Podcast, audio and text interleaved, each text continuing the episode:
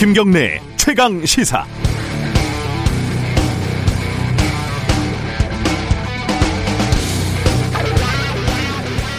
요즘은 코로나 때문에 출장도 여행도 해외로 가는 게 어렵습니다만 어, 떠올려 보면은 도착한 외국 공항 광고판에 어, 영어로 S A M S U N G 샘성이라는 글씨가 꽤나 반가웠던 기억이 아련하지요. 호텔에 가면 어김없이 삼성 텔레비전이 있고 해외에서 어, 삼성 갤럭시 쓰는 현지인들을 보면 괜히 으쓱해지는 게 있었죠. 제가 2007년에 KBS에 있을 때 우연히 삼성과 언론의 비정상적인 관계에 대해서 정확히는 어, 삼성 프레스 라이온스라는 수상한 이름의 모임을 비판하는 기사를 쓴 이유로 운명인지 악연인지 불운인지 행운인지 꽤 오랫동안 삼성을 비판하는 기사를 쓰게 됐습니다. 그 결정판은 사실 어, 상중에 말씀드리기도 민망한 기사였죠. 그러나 저도 해외에 나가면 아까 말씀처럼 삼성 덕분에 어깨가 올라가는 건 마찬가지고 저에게도 삼성을 다니거나 연관이 있는 가족과 친지, 친구와 지인들이 있고 지금 제가 이 문장을 쓰고 있는 노트북도 삼성이더군요. 물론 삼성을 여기까지 키운 것이 전부 이건희 회장 개인일 수는 없겠지만 그렇다고 해서 또 이건희 회장의 역할을 일부러 작게 볼 필요도 없는 거 아니겠습니까? 상투적인 표현으로 누구나 갖고 있는 빛과 그림자. 이건희 회장의 그것들은 각각 너무나 커서 빛을 보는 사람들에게는 그림자가 없는 것 같이 보일 수도 있고 그림자에 있는 사람들은 빛이라는 것 자체가 느껴지지 않을지도 모르겠습니다. 하지만 보지 못해도 느끼지 못해도 있는 건 있는 겁니다. 그러니 각자의 방식으로 그 거인, 좋은 뜻이건 나쁜 뜻이건 가네요. 그 거인의 죽음을 기억하고 받아들이면 그뿐인 것 같습니다. 너무 강요하지 말고요. 10월 26일 월요일 김경래 최강 시사 시작합니다.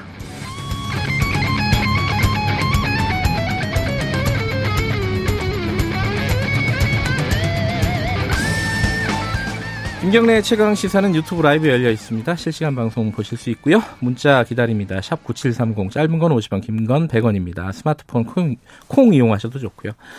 어, 삼성 이건희 회장의 별세 이거는 앞으로 삼성에 어떤 영향을 줄지 그리고 지금 뭐 이재용 부회장 같은 경우는 여러 가지 수사나 재판을 받고 있지 않습니까? 민주당 박용진 의원과 함께 짚어보고요. 2부에서는 어, 김남국 의원, 이준석 전 최고위원과 함께하는 정치 사이다 마련돼 있습니다.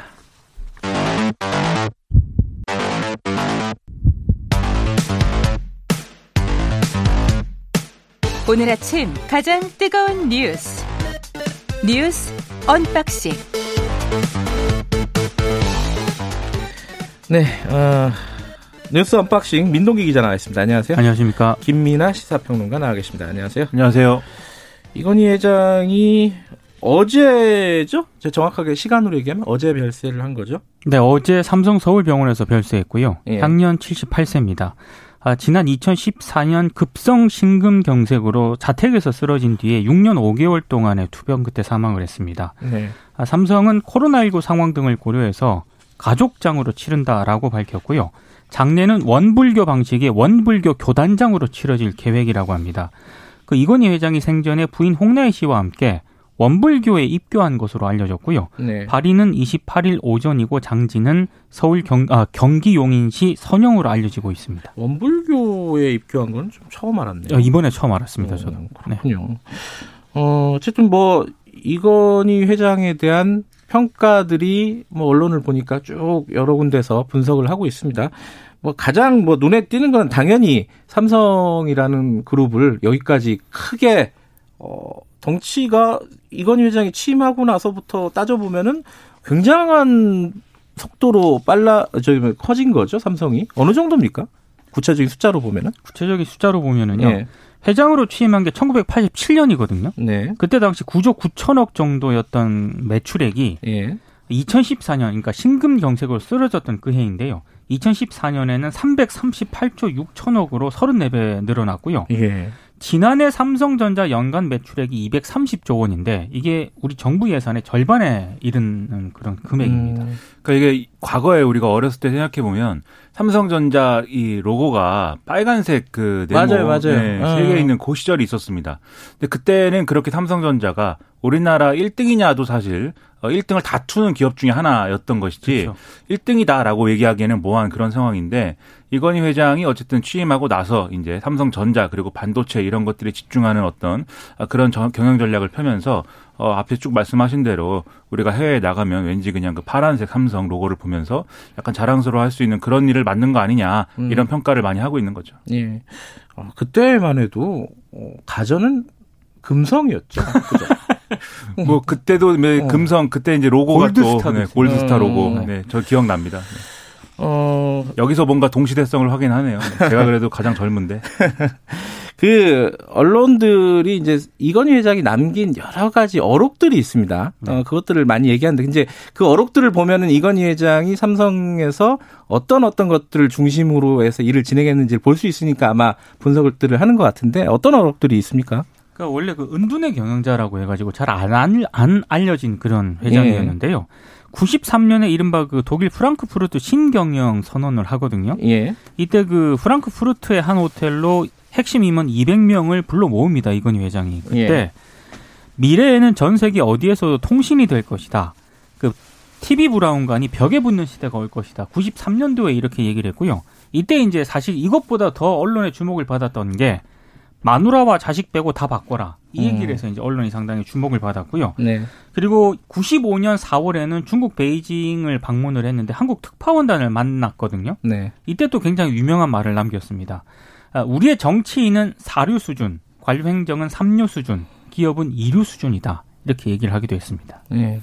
이때만 해도 어 젊었었던 거예요. 이건희. 회장이 네. 사회적으로 거침없는 발언들을 하고. 그렇죠. 그리고 본인이 이제 회장이 된 이후에 가장 문제라고 생각했던 게 어떤 비효율 이런 거라고 이제 판단을 했던 것 같습니다. 그래서 당시에 삼성을 비롯해서 국내 이런 뭐 업체 전자업계들이 불량률이 굉장히 높았거든요. 음. 그런데 뭐 보셨지만 이제 이건희 회장이 다 바꿔라 이렇게 얘기하기도 하고 이른바 애니콜 화형식 이런 것들이 진행을 아. 하면서 불량률을 어쨌든 줄이고 지금의 어떤 삼성의 어떤 quality를 만들어낸 것은 또 이런 약간 이제 경영자의 어떤 좀 밀어붙이는 추진력이 음. 있었기 때문에 가능하다 뭐 이렇게 볼 수가 있는 부분인데 네. 앞, 앞서 말씀하신 이제 뭐 우리 정치는 사류, 관료 행정은 삼류, 기업은 이류 이 얘기는 당시에 이제 규제 완화가 불충분하게 돼서 기업이 네. 못 크고 있다. 이 점에 있어서의 발언 이런 것들을 한 것이기 때문에 또 재계에 있어서 재계가 원하는 것들을 좀 사회적인 스피커로서 이렇게 논리를 키워주는 역할을 또 했다. 음. 이런 평가가 있는 거죠.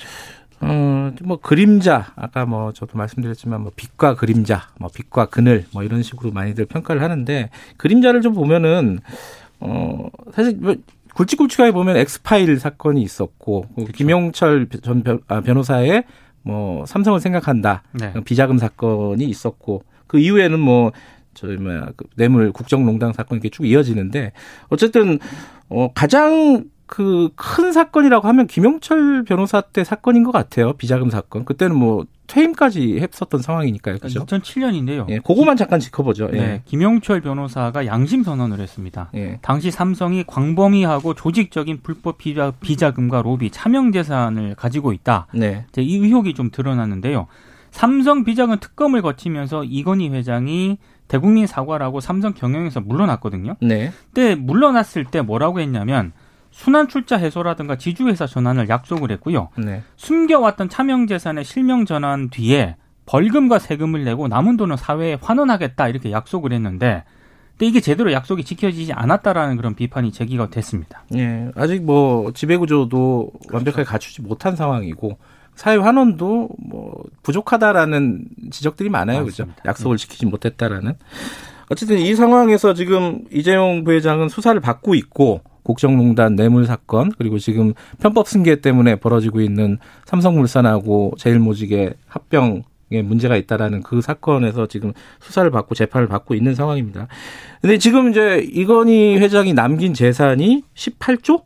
그죠? 네, 18조입니다. 그러니까 어. 지금 뭐 보유 주식 평가액을 이제 따져보면 18조 원인데 이게 예. 삼성전자, 삼성 SDS, 삼성물산, 삼성생명 이런 이제 그 기업에 대해서 이건희 회장이 최대 주주이거나 특수 관계인으로 돼 있는 거거든요. 네. 근데 이제 상속이 문제가 됩니다. 이렇게 되면 어 지금 상속세 법령에 따르면 주식 상속액이 30억 원을 넘으면 최고세율 50%를 적용을 하고 최대 주주 또는 그 특수 관계인일 경우에 평가액의 20% 할증을 하게 돼 있는데 이걸 따져 보면은 이재용 부회장이 내야 될 상속세는 거의 10조 원에 육박한다. 이런 이제 계산이 나오거든요. 나오거든요. 네. 이제 이 현실적으로 10조 원을 이제 한 번에 내기는 어렵기 때문에 어, 일단 연부 연납 제도라는 걸 활용을 해서 뭐 좀 나눠내는 방향으로 이제 좀 방법을 모색하지 않느냐 네. 않겠느냐 이런 지적이 나오는데 그래도 지금 연간 1조 원 이상 납부해야 된다 이런 얘기가 나오고 있어서 이재용 부회장이 좀 주식을 담보로 대출을 받는다든지 배당을 늘리는 식으로 현금을 확보한다든지 뭐 이렇게 하더라도 삼성생명 지분 같은 경우는 일정 정도 처분해야 되지 않는가 이런 지적도 나오고 있습니다. 그러면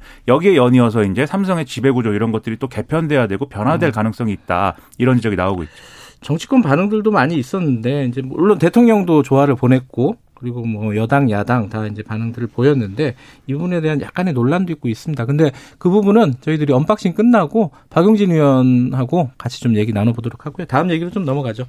어, 윤석열 검찰총장이 국정감사에 출석을 했었는데 거기에 대한 여진이 꽤 커요. 그, 그 중에 이제 가장 큰 것 중에 하나가 정치하는 거 아니야? 뭐 그래갖고 다들 이제 나름대로 해석을 하고 있습니다. 이게 지금 어떤 얘기들이 나오고 있는 거예요? 일단 윤석열 검찰총장이 그 국정감사장에서 어, 김도 어, 국민의힘 의원이 정치할 생각이 있느냐 이렇게 물어보니까 퇴임 후에 아, 우리 사회와 국민을 위해 어떻게 봉사할지 천천히 생각해 보겠다 이렇게 답을 했고 네. 거기에 대해서 거기에 정치도 포함되냐라고 하니까 그거는 뭐 지금 말씀드리기 어렵다라고 하면서 이거 뭔가 정치에 이제 정치를 하겠다고 공식화한 거 아니냐 이런 여지를 준 거 아니냐? 그렇죠. 네. 막 이제 확대되고 있는 상황이죠. 그래서 야당 입장에서는 지금 어쨌든 굉장히 인물난이었기 때문에 이걸 해소시켜 줄 수 있는 어떤 계기를 마련할 수 있지 않겠는가라는 점에서 일부 이제 좀 기대감을 갖는 이런 그런 얘기들도 나오는 것 같습니다. 그래서 뭐 검찰 출신의 김웅 의원의 경우에는 뭐 글래디에이터를 보는 것 같았다. 뭐 이러면서 예. 엄청난 실력이다 이렇게 평가를 했고 장재원 의원의 경우에는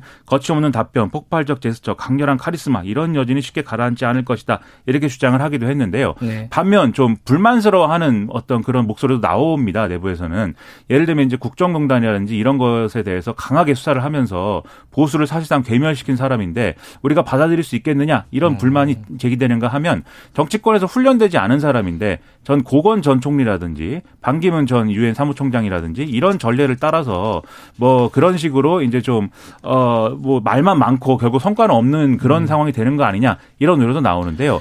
또 대권 주자들 입장에서는 결국은 당 외에 있는 사람들만 계속 이렇게 조명받고 있지 않습니까? 최근에 음. 오세훈 전 서울시장이 우리 대권 주자들 모두 모여가지고 협의체도 만들어보자 이런 전향적인 제안도 하고 했는데 좀 나름대로 씁쓸하다 음. 이런 반응도 나오고 있는 것 같습니다. 이 얘기는 뭐 어, 최고의 정치에서 좀 주요하게 다룰 거니까 그때 얘기하도록 하고요. 지금 그 정치권에서는 제일 큰 게 공수처장 추천위 구성 추천위 추천위원을 추천하는 아유 되게 어려운데 이게 야당이 지금 추천을 하겠다는 거잖아요, 그죠? 그 더불어민주당이 오늘로 시한을 못 박았거든요. 예. 그래서 추천위원 선정을 마치라고 최후 통첩을 했는데 지금 국민의힘이 추천위원 두 명을 내정을 했습니다. 그래서 예. 일단 가시화되고 있는 그런 양상인데요. 대검찰청 차장검사 출신인 임정혁 변호사하고요. 네. 대한법률구조공단 이사장을 지낸 이헌 변호사를 내정을 했다고 언론들이 보도를 했는데 두 분 모두 굉장히 보수적 성향이 강한 그런 아, 인물입니다. 이게 누군가를 떠나서 일단 야당이 전략을 바꾼 거 아니냐. 지금까지는 이제 그 아예 협조 안 하는 걸로 하다가 지금 비토권을 가진 치- 추천위원 두 명을 넣어서 어 지, 금 법대로 진행을 하겠다는 거잖아요. 그러면 여당은 어떻게 되는 겁니까? 개정한다 막 이렇게 됐었잖아요. 그렇죠. 아무래도 지금 공수처법을 개정한다, 개정해서라도 우리가 이제 일방적으로 진행을 해서라도 공수처를 만들겠다 이렇게 주장을 해왔는데 네. 야당이 이렇게 좀 협조적인 태도로 보이는 듯한 이런 모습을 보이니까 네. 여당 입장에서는 법 개정하겠다라고 얘기하기는 좀 어려워졌죠. 다만 음. 그걸로 끝나는 건 아니라 그래서 더불어민주당이 처음에는 늦었지만 다행이다 이렇게 평가했지만 곧이어 나온 반응이 이게 공수처 후보 공수처장 후보 추천을 지연시키려는 전략 아니냐 이렇게도 주장을 하고 나선 겁니다. 왜냐하면 방금 말씀 하신 임정혁 변호사, 이현 변호사 둘 다 이제 공수처에 대해서는 이제 부정적인 입장에 가까운 사람들이고 음. 또 과거에 이제 보수적인 활동을 계속 해왔다는 점에서 결국 뭐 이 문제 아니냐 이렇게 지적을 하고 있는 거고 특히 이제 공수처 전 현행 법대로 하면 예, 공수처장 후보 추천위원 7명 가운데 6명이 동의해야 공수처장 후보가 추천되지 않습니까? 네. 그런데 이 두 명이 모든 거 모든 후보에 대해서 계속해서 반대를 하면 결국 공수처장 후보는 추천을 못 한다는 점에서 그런 전략 아니냐. 이것도 그러면 성에 안 차면은 우리가 또 밀어붙일 수 있다. 법 개정을 해서 뭐 이런 논리로 가고 싶어 하는 분위기도 있습니다. 근데 그게 될 것이냐. 좀 지금은 좀 약간 그러니까 의문이 야당이 남죠. 법대로 하자고 들어오면은 여당으로서는 참 이게 개정하는 거는 좀 무리로 판단될 수도 있을 것 같은데. 난감해하고 있습니다. 민주당이 음. 실제로. 그래서 음. 지금 대비책으로 별도로 이제 공수처법 개정도 진행을 해야 된다라는 음. 의견도 나오고 있는데 이건 여론에 좀 달려 있는 문제이기 때문에 고민이 예. 많은 것 같습니다. 알겠습니다. 오늘은 여기까지 듣죠. 고맙습니다. 고맙습니다. 민동기 기자 그리고 김민아 시사평론가였습니다. 김경래 최강 시사 듣고 계시고요. 지금 시각은 7시 35분입니다.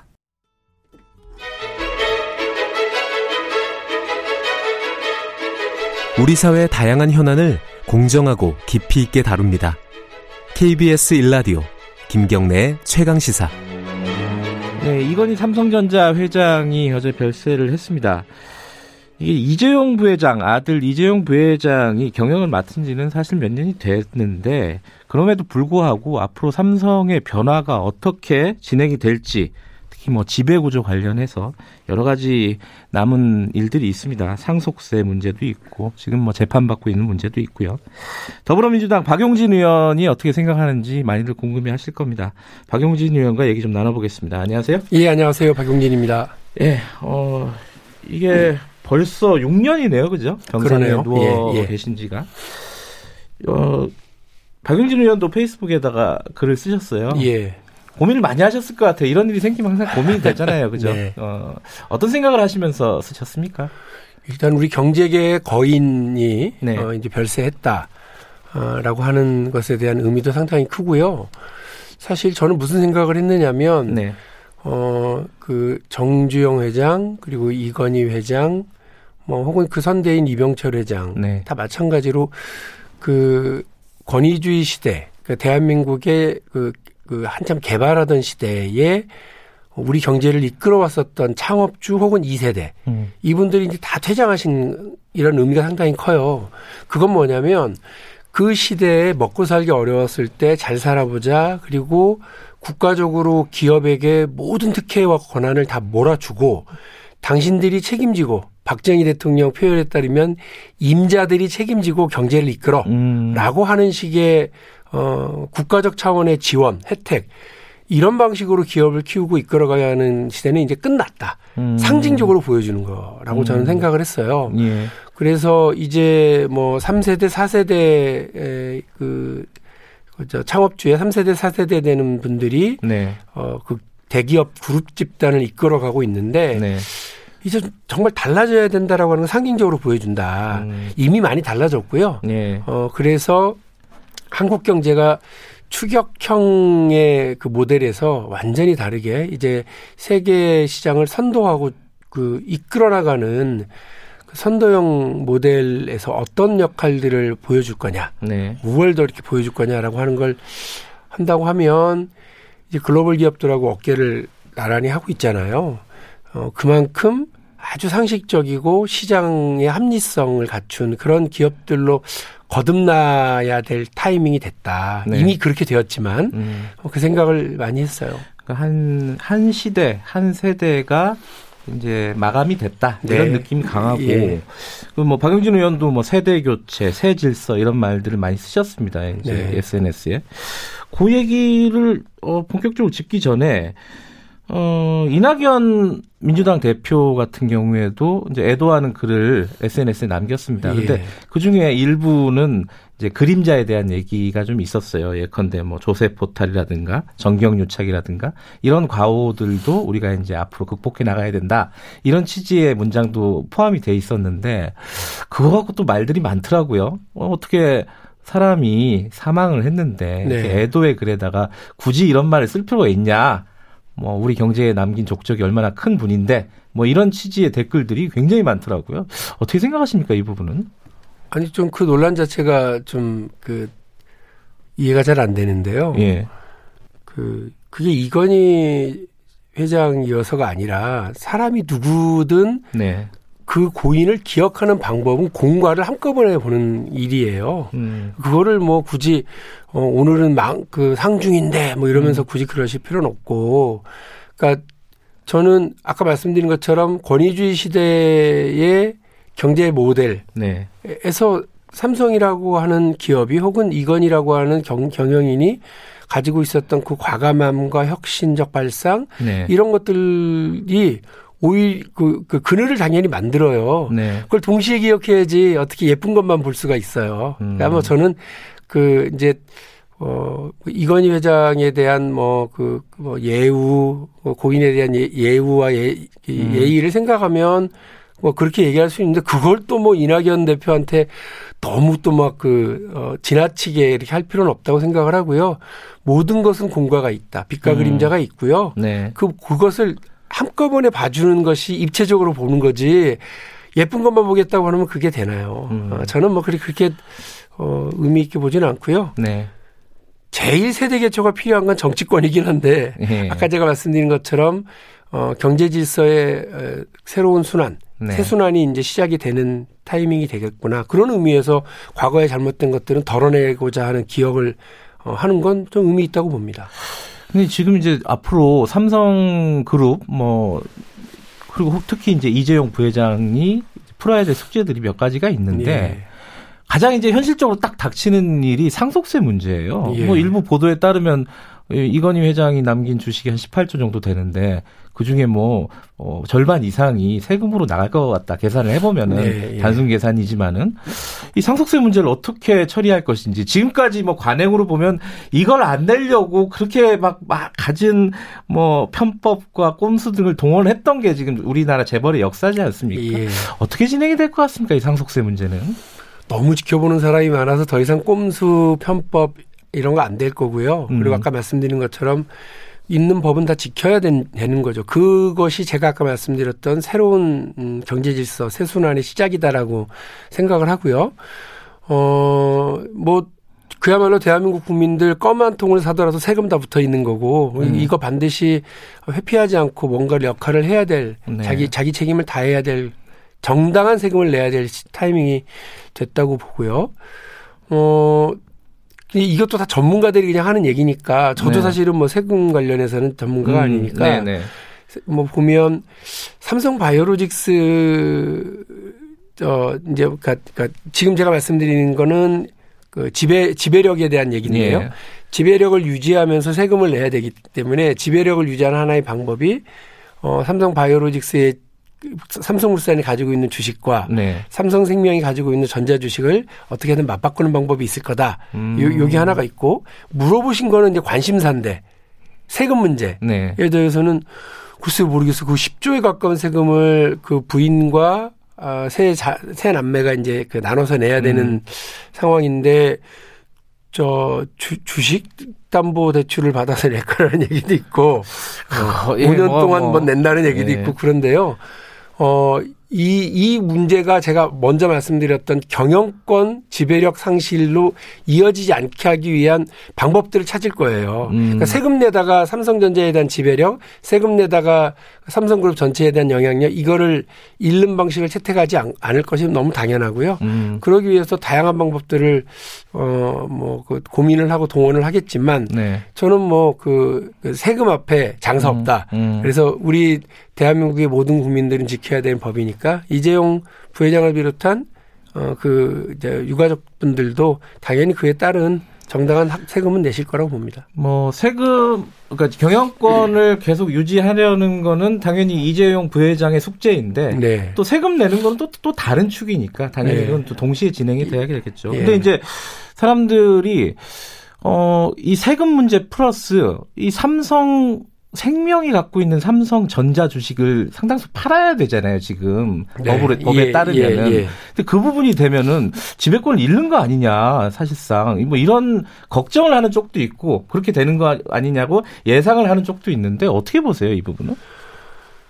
월, 원래 법이 있어요. 그 음. 지금 이미 보험업법에 예. 그, 그 보험업을 운영하는 자가 그, 그 계열사에 주식을 3% 이상 갖지 못하도록 네. 어, 이게 되어 있습니다. 투자를 그렇게 못하도록 음. 되어 있는데 이미 삼성은 그걸 훌쩍 넘어서 있는 예. 거거든요. 26조 이상을 어, 처분해야 된다는 거 아니겠습니까? 예.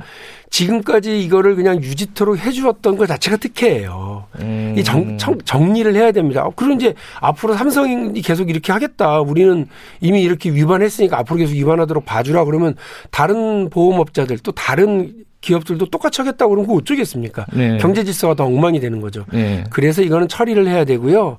반, 뭐 제가 낸 법안 때문에 처리해야 되는 이유도 있- 있지만 IFRS라고 하는 국제 회계 기준 질서도 이렇게 하면 안 된다라고 하는 걸 분명히 하고 이걸 우리가 도입하기로 되어 있어요. 네. 그리고 최근에 문재인 정부가 추진하고 있는 금융그룹 감독법에서도 이 이거는 반드시 정리하도록 되어 있습니다. 네. 그러니까 삼각 파도가 오고 있기 때문에 저는 삼성으로서는 이거 문제는 정리를 해야 되는 것이 맞다 이렇게 생각을 하는데 지배력을 잃는다라고 하는 얘기는요 다른 네. 게 아니라 그냥 이재용 부회장의 개인의 문제고요. 음. 삼성 삼성생명이라고 하는 보험업자가 법을 위반하고 있는 요 사실을 해소해야 되는 측면이 하나가 있고 이거를 매각한다고 해서 삼성생명한테 나쁜 것도 없고 삼성전자에게 나쁜 것도 없어요. 저는 이재용 부회장과 삼성이라고 하는 기업 그럼 분리해서 봐야 된다. 박용진은 삼성 지킴이지 삼성 저격수가 아니다. 음. 개인에게는 조금 불편한 일이 벌어질 수는 있어요. 네. 그러나 그것이 삼성전자라고 하는 국민적 기업이 계속 그 역할을 하는 거하고 전혀 무관한 문제이기 때문에 요거를 엉켜서 보기 시작하면 안 된다. 음. 예. 이재용 부회장의 지배력 유지와 법을 지키는 거는 좀 분리해서 생각을 하는 것이 그렇습니다. 좀 생각을 정리하는데 도움이 될 것 같다. 예, 예. 이렇다는 건데 그리고 또 이재용 부회장은 이런 상속 문제뿐만 아니라 지금 법적으로 지금 재판 받고 있는 것도 있고 수사 받는 것도 있잖아요. 예, 예. 이 부분은 어떻게 좀 그 사실 그 이거는 이건희 회장과는 별개로 진행됐던 일이잖아요. 그렇습니다. 그럼에도 불구하고 지금 어 앞으로 이런 재판이라든가 어, 수사는 어떤 식으로 좀 진행이 될까 예상을 하신다면 어떻습니까? 어, 정, 정말로 제가 전제를 해서 말씀을 드리는데 예. 그 이재용 부회장과 삼성이라고 하는 기업은 완전 별개다. 이건 네. 개인이고 이건 법인의 문제고요. 네. 삼성 기업은 대부분이 상장 기업이기 때문에 국민 기업들이에요. 그렇죠. 국민적 투자를 음. 하고 있는 어 기업인데요. 근데 자꾸 자기의 영향력을 확대하고 이렇게 하기 위해서 온갖 편법과 꼼수가 이게 쭉 이어져 왔고 1996년에 있었던 에버랜드 전환 사채 사건이 여기까지 이어져 오고 있다고 하는 걸 생각해 보면 참 대, 대단한 중후장대 대단한 네, 히스토리죠. 예. 그 이제는 그렇게 하면 안 된다라고 분명히 말씀드리고요. 네. 그 앞서서 뇌물 사건 네. 박근혜 최순실에게 뇌물을 준 사건은 이제 거의 마무리입니다. 대법원까지 갔다가 왔고요. 대법원에서도 이거 이건 유죄입니다. 그러니까 형량 잘 정하세요. 이렇게 내려왔고요. 근데 이거를 막 봐주려고 그런다. 준법감시위원회라고 하는 걸 만들면 형량을 감안해 주겠다라고 하는 재판부 때문에 난리가 지금 한 번 났었던 그 네. 재판이 거의 마무리입니다. 아마 이거는 이제 오늘 형- 시작이죠? 예. 예. 어, 이제 그 파기환송심이? 기피 신청, 예, 예. 파기환송심이 진행이 되다가 기피 신청이 음. 있어가지고요. 도저히 박용수 특검이 볼 때는 아니 저런 재판부라고 어떻게 재판을 해? 음. 이렇게 해서 기피 신청을 냈다가 그게 기각이 돼서 다시 시작을 네. 하는 거고요. 이제 거의 마무리라고 보시면 됩니다. 이제 네. 그러나 최근에 이제 기소가 된 어, 삼성물산과 제일모직의 불법 합병 예. 검찰 표현에 따르면 불법 합병에 대한 재판은 이제 시작입니다. 네. 그 개인으로서는 고달프겠지만 네. 누가 이렇게 하랍니까? 음. 이렇게 안 하고도 할 수 있는 방법들이 있었고요. 네. 또 무리하지 않고 제가 여기서 처음 말씀드리는데 사회적 합의를 만들어내는 과정이 필요했다고 저는 봐요. 음. 어, 그러니까 제가 아까 이 무슨 말씀이냐면 이렇게 불법 꼼수 편법으로 하지 않고 어쨌든 국민적 이해를 구하고 음. 그 사회적 합의를 만들어내는 게 되게 중요한데 네. 스웨덴이라고 하는 나라는 우리나라보다 더 큰 그 더 심각한 대기업 편 재벌 편중된 경제거든요. 네. 그리고 거기를 이끌고 있는 회사가 발렌베리라고 네. 하는 그룹이에요. 이 그룹도 사회적 합의에 서서 지금 저렇게 하고 있거든요. 근데 국민들에게 박수 받고 칭찬받으면서 해요. 어, 제가 낸 삼성 생명법도요. 네. 그 당장 그 26조를 빨리 해치워라. 음. 빨리 매각해라. 이게 아니고 5년 동안 이거를 분할 매각하도록 하고 시간이 더 필요해? 플러스 2년. 7년 동안 하도록 해주고 있는 법이거든요. 그러니까 정치권도 무지막지하게 이, 이 문제를 해결하라고 그냥 원칙, 원리 원칙적으로만 하진 않, 않으니까 앞으로도 그렇습니다. 그러니까 우리 경제의 새로운 선순환의 시작은 국민적 합의, 사회적 합의 이것을 가지고서 어려움을 같이 넘어야지 자기들만 특권 특혜를 기반으로 해서 자기들만 그 법 외적 존재로 삼- 있겠다라고 하는 이런 인식에서 더 이상 재벌 총수들이 설 자리는 없다. 이거 분명히 음. 말씀드리고 싶어요. 근데 이제 아까 처음에 박용진 의원께서 얘기를 했지만은 이 삼성이 변화를 하는 시점 한 세대가 마무리되고 이제 새로운 경제 질서 이런 이쪽으로 변화를 해야 되는데 이 오히려 재계에서는 아니 정부가 너무 이렇게 수사하고 기소하고 재판하고 몇 년이냐 이게 이게 좀 계속 기업 발목을 잡고 변화를 못하게 하고 있는 거 아니냐 오히려 이런 식으로 막 이렇게 항변을 하고 있단 말이에요. 네. 여기에 대해서는 어떻게 생각하십니까? 아니 죄가 있는데 그거를 확인하고 처벌하지 않으면 그 나라가 망하죠. 음, 저는 삼성이라고 하는 기업이 우리 사회에 큰 역할을 하고 있고 어 그걸 지켜야 된다고 생각하고 그리고 아까 말씀드린 것처럼 네. 박용진이 저격수가 아니라 지킴이로서 역할을 하기 하려고 하는 걸 분명히 말씀드리고 그러나 개인이 저지른 범죄를 그 그거를 확인하고 처벌하지 않으면 그 나라가 망하는데요. 그럼 당연히 그렇게 해야죠. 그러나 어 제 말씀은 그런 겁니다. 삼성이라고 하는 그 기업을 동원해서 사적 이익을 취했었던 음. 이재용 부회장의 그 범죄 혐의와 관련해서 이미 있었던 뇌물 사건 때문에 벌써 몇 명이 처벌을 당했습니까? 그리고 이번 새로 시작하는 그 재판 삼성물산과 제일모직 합병이라고 하는 과정에서 이미 벌써 여덟 명이 그 형사처벌을 받았고요. 네. 열 명이 또 기소가 됐어요. 예, 예. 그 유능한 그 세계적 인재들이거든요. 그런 사람들을 그렇게 그 희생해 가면서 사적 이익을 추구하는 게 과연 맞았냐. 음, 저는 그런 일을 저지르지 말았어야지 그런 일을 저지르고 그걸 바로잡겠다고 수사하고 재판하는 과정 자체를 어, 불만 삼는다? 그러면 나라의 질서가 뭐가 되겠습니까? 전, 어쨌든 어, 저는 앞뒤가 틀렸다고 생각해요. 새 질서로 가려면 좀 매듭은 져야 된다. 네. 예. 오늘 여기까지만 드릴게요. 고맙습니다. 네, 감사합니다. 예, 더불어민주당 박용진 의원이었습니다. 예, 1부는 여기까지 하고요. 잠시 후 2부 8시에 돌아옵니다.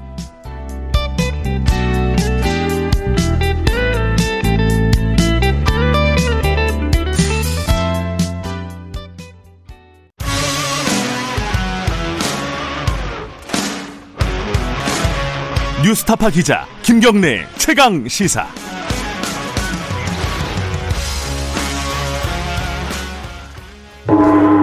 최강 시사 정치 사이다.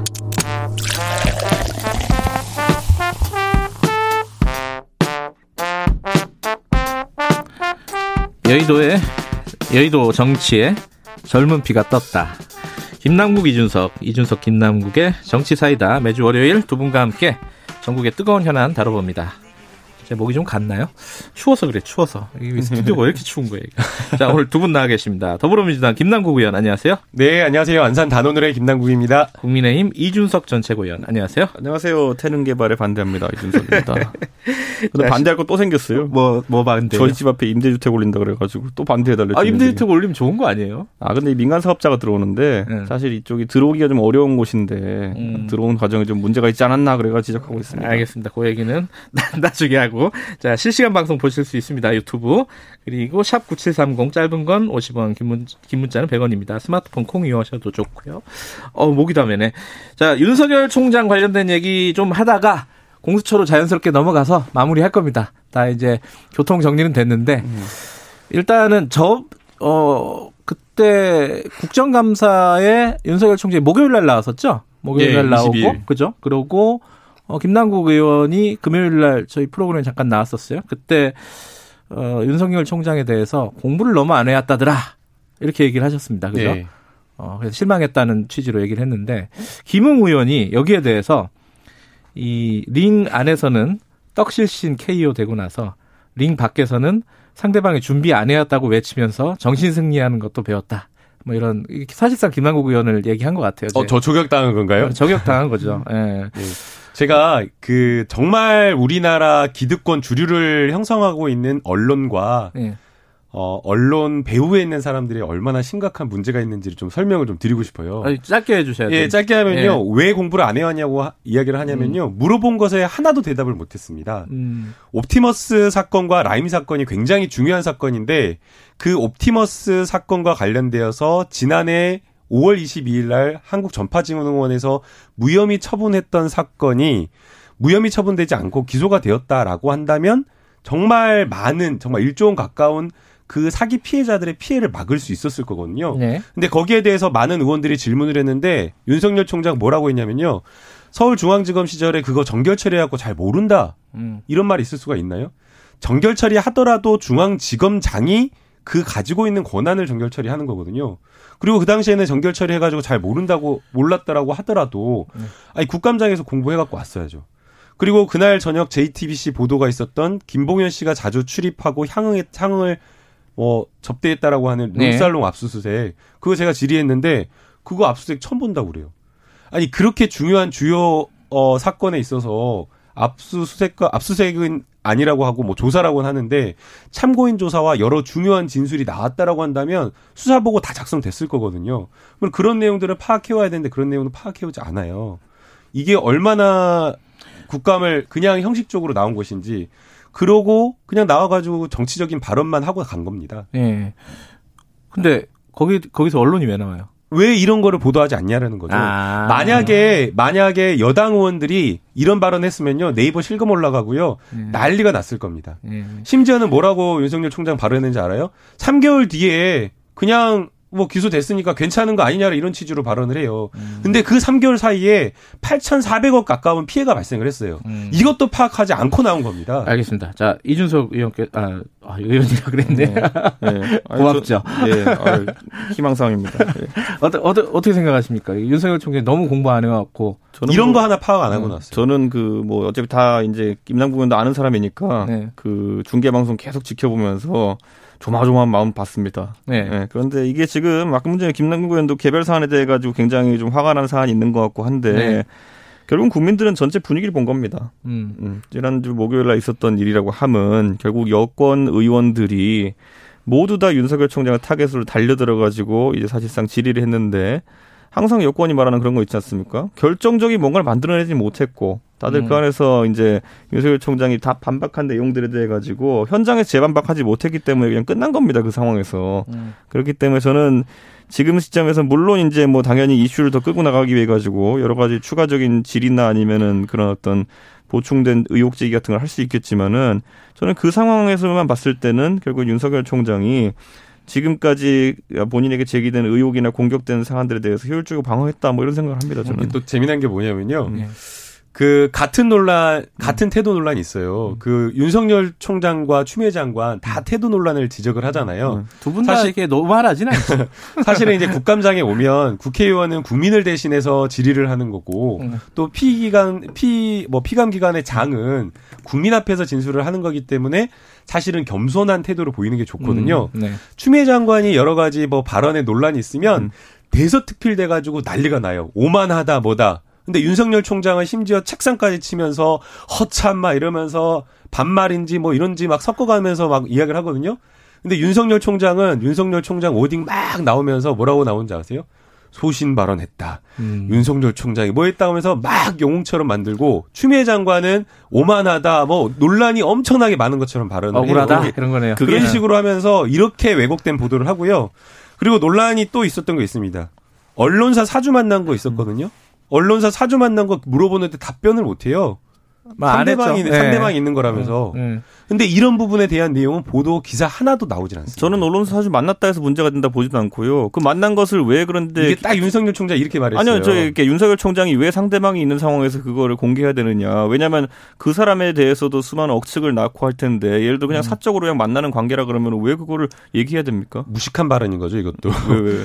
누가 지금 사생활 여자친구 만난 거 물어본 거 아니거든요. 음. 지금 윤석열 총장은 서울중앙지검 시절에 자신이 수사하고 있는 수사 관계인을 만난 겁니다. 음. 이거 공직자 윤리강령 위반이고요. 또 심지어 그 자리에서 본인이 결제하지 않고 그 사람이 결제했다라고 그 종업원이 사장이 진술을 했습니다. 그래서 김영란법 위반도 있는 거고 여러 가지 논란이 될 만한 사건들이 있는데 이런 게 보도가 하나도 안 되는 알겠습니다. 겁니다. 제가 이준석 의원 말씀 마저 한 마디만 듣고 그 주제로 넘어갈게요. 왜냐하면 그 김남국 의원 먼저 시작했으니까. 아니 저는 근데 하여튼 이번에 하여튼 네. 윤석열 총장에 대해 가지고 뭐 이번에 사실 윤석열 총장을 사퇴시키겠다는 의도가 있었는지 모르겠지만은 굉장히 맹공이었거든요. 예. 근데 항상 늘 얘기하는 건 결정적인 얘기 아무것도 나온 한, 게한 방이 없고 없었다. 음. 이게 오히려 제가 이제 그 전날 있었던 이재명 지사에 대한 국감에 대해 가지고 제가 이제 우리 당 의원들이 질의한 거지만은 이렇게 평가했거든요. 본인들은 강속구 던진다고 던졌는데 그게 구속이 떨어지면 상대는 배팅볼이다. 그런데 윤석열 총장한테도 이번에 뭐 거의 뭐 배팅볼 무지하게 던지고 왔다. 뭐 이런 생각 듭니다. 여당 의원들. 알겠습니다. 그 이후에 지금 이제 김남국 의원이 얘기한 뭐 그런 부분들도 논란이 되겠지만은 실제로 많이들 얘기되는 게 이게 뭐 하기 좋은 얘기일 수도 있는데 뭐 대선에 나오냐 안 나오냐 이것 때문에 지금 좀 실제로 의원들도 여러 가지 발언들이 있었어요. 예컨대 장재원 의원은 확실한 여왕벌 이 나타났다. 뭐 이런 얘기도 하고 그리고 윤, 윤석열 총장 발언 자체가 딱 잘라서 아니다라고 얘기 안 하고 어 뭐 국민에게 봉, 퇴임 후에 봉사하겠다 그건 말씀드리기 어렵겠다 부정도 긍정도 안 하는 그런 모호한 태도를 보였단 말이에요. 요거는 어 여 야당에서는 어떻게 이해하고 계신 겁니까? 저는 윤석열 총장이 어쨌든 퇴임 후 국민봉사 발언은 네. 결국엔 전략적인 발언이다. 저도 그렇게 보고요. 네. 왜냐하면 하도 여당 의원들 괴롭히니까 나중에나 정치할 수도 있어 정도의 뉘앙스를 풍겨야지만 얕잡아 오지 않을 거다. 이런 생각 저도 할 거라 봅니다. 개인적으로. 예, 예. 그 인간적으로 봤을 때. 예. 그럼 그 정도에 당연히 할 수 있는 얘기다. 이렇게 보고 예. 다만 이제 장재원 의원께서는 이제 굉장히 긍정적으로 평가하셨지만은 이분이 지금 우리가 생각하는 야권의 후보로 자리 잡을 수 있을까에 대해 가지고는 예. 오히려 야권 입장에서는 그 이제 적폐 청산 수사라든지 아니면 국정농단 수사 때 굉장히 또 어, 강한 모습을 많이 보여줬었기 때문에 예. 그게 부담이 된다고 이야기하는 사람도 굉장히 많습니다. 음. 그 은원 관계가 있는 사람들이 있기 때문에 저는 그래서 이분의 움직임이라는 거는 오히려 저희 야권 제1야당인 이제 국민의힘과 엮어서 생각하기보다는 최근에 새롭게 태동한 어떤 모습들 예를 들어 뭐 금태섭 의원이라든지 음. 아니면 그 외에 뭐 진중공 교수, 뭐 서민 교수, 뭐 이런 분들이 움직이는 방향성과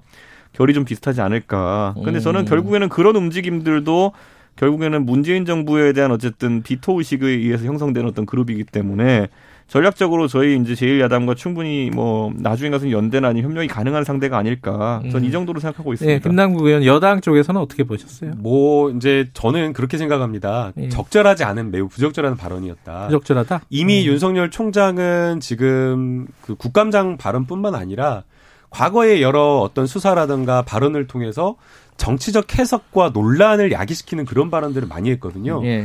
그렇기 때문에 오히려 검찰총장으로서는 정치적인 부분에 있어서 중립과 독립성을 지킨다라는 취지에서 굉장히 좀 조심스러운 발언을 했었어야 되는데 여기서도 또 정치적인 어떤 오해를 불러일으킬 만한 발언을 했다라는 점에서 매우 저는 안타깝다 봅니다. 저는 이거 만약 그 자리에서 그런 예. 질문이 왔다라고 한다면 그건 오해입니다. 그런 생각이 전혀 없습니다.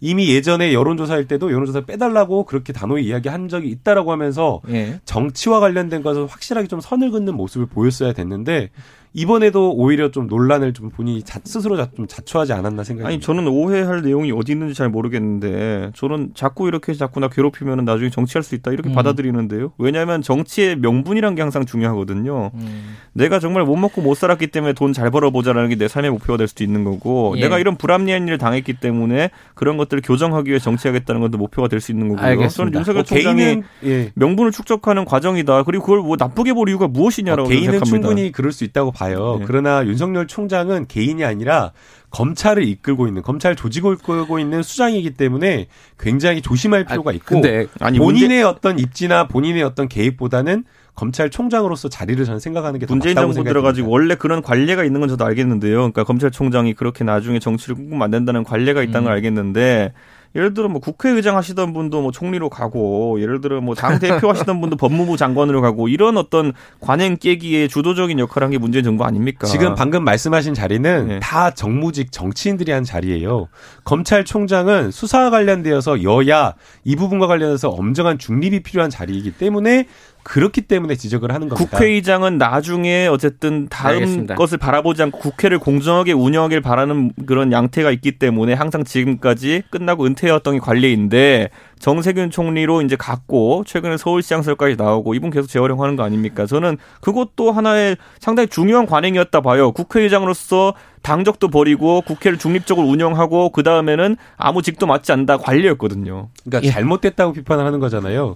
근데 잘못되었다라고 전 비판하는 그것도- 걸 가지고 그 관련 윤석- 깨졌는데 그러니까 뭐 그거하고 예. 윤석열 총장 사건하고 무슨 상관인 거예요? 아니 저 그런 관련은 깨져도 됩니다. 제가 봤을 때는. 그 제가 지켜야 될 관리인 거죠. 중요한 아, 가치인 거죠. 오늘 뭐 추미애 그런 식으로 국정을 어떻게 운영? 아, 정세균 총리 비판, 그런 식으로 비판하시는 거죠. 운영을 국정을 정세균 어떻게 총리? 비판하시는 거죠. 비판은 이미 했습니다. 그러니까 그런 식으로 어떻게 국정을 운영하겠어요? 그런 가벼운 생각이 저는 문제라고 보고요. 없다고 오늘. 두 분 마지막 시간인데 좀 논란을. 만드는 것 자체가 적절하지 않다고 저는 생각이 문제. 없다고 봅니다. 예. 자, 조금 그거- 더 그- 진중하게 좀 정치를 생각했으면 좋겠어요. 예, 그건 그렇고. 네. 근데 검, 대검 앞에 그 화환이 한 200개 지금 서 있다면서요. 그 윤석열 총장을 응원하는. 예. 그래서 진해원 검사 같은 경우에는 여기 나이트냐, 나이트클럽 뭐 개업했냐 이렇게 약간 조롱하는 느낌의 글을 올리기도 했는데 그거 치워야 되는 거 아니에요, 그거? 아니, 저는 뭐 그런 모습 안 좋다 봅니다. 왜냐면은 검찰총장이 실제로 그런 의도가 없다 하더라도 특정 세력의 어떤 지원을 받는 것처럼 보인다든지 이런 거는 위험하다 보고요.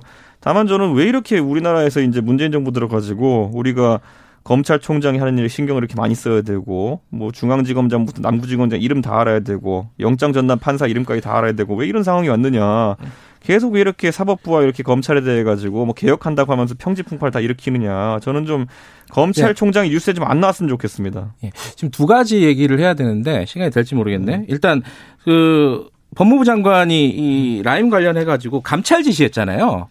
근데 이게 수사 중인데 이게 감찰 지시하면은 이 수사에 영향을 주는 거 아니냐 이런 우려가 있단 말이에요. 이거 어떻게 보십니까, 김남국 의원께서는? 이제 해당 부분에 대해서 위법이다, 위법 아니다라는 부분을 가지고 이제 좀 어. 논란이 있었는데요. 윤석열 총장이 어, 법무부 장관의 수사 지휘는 위법이다라고 하면서 이렇게 이야기를 하더라고요.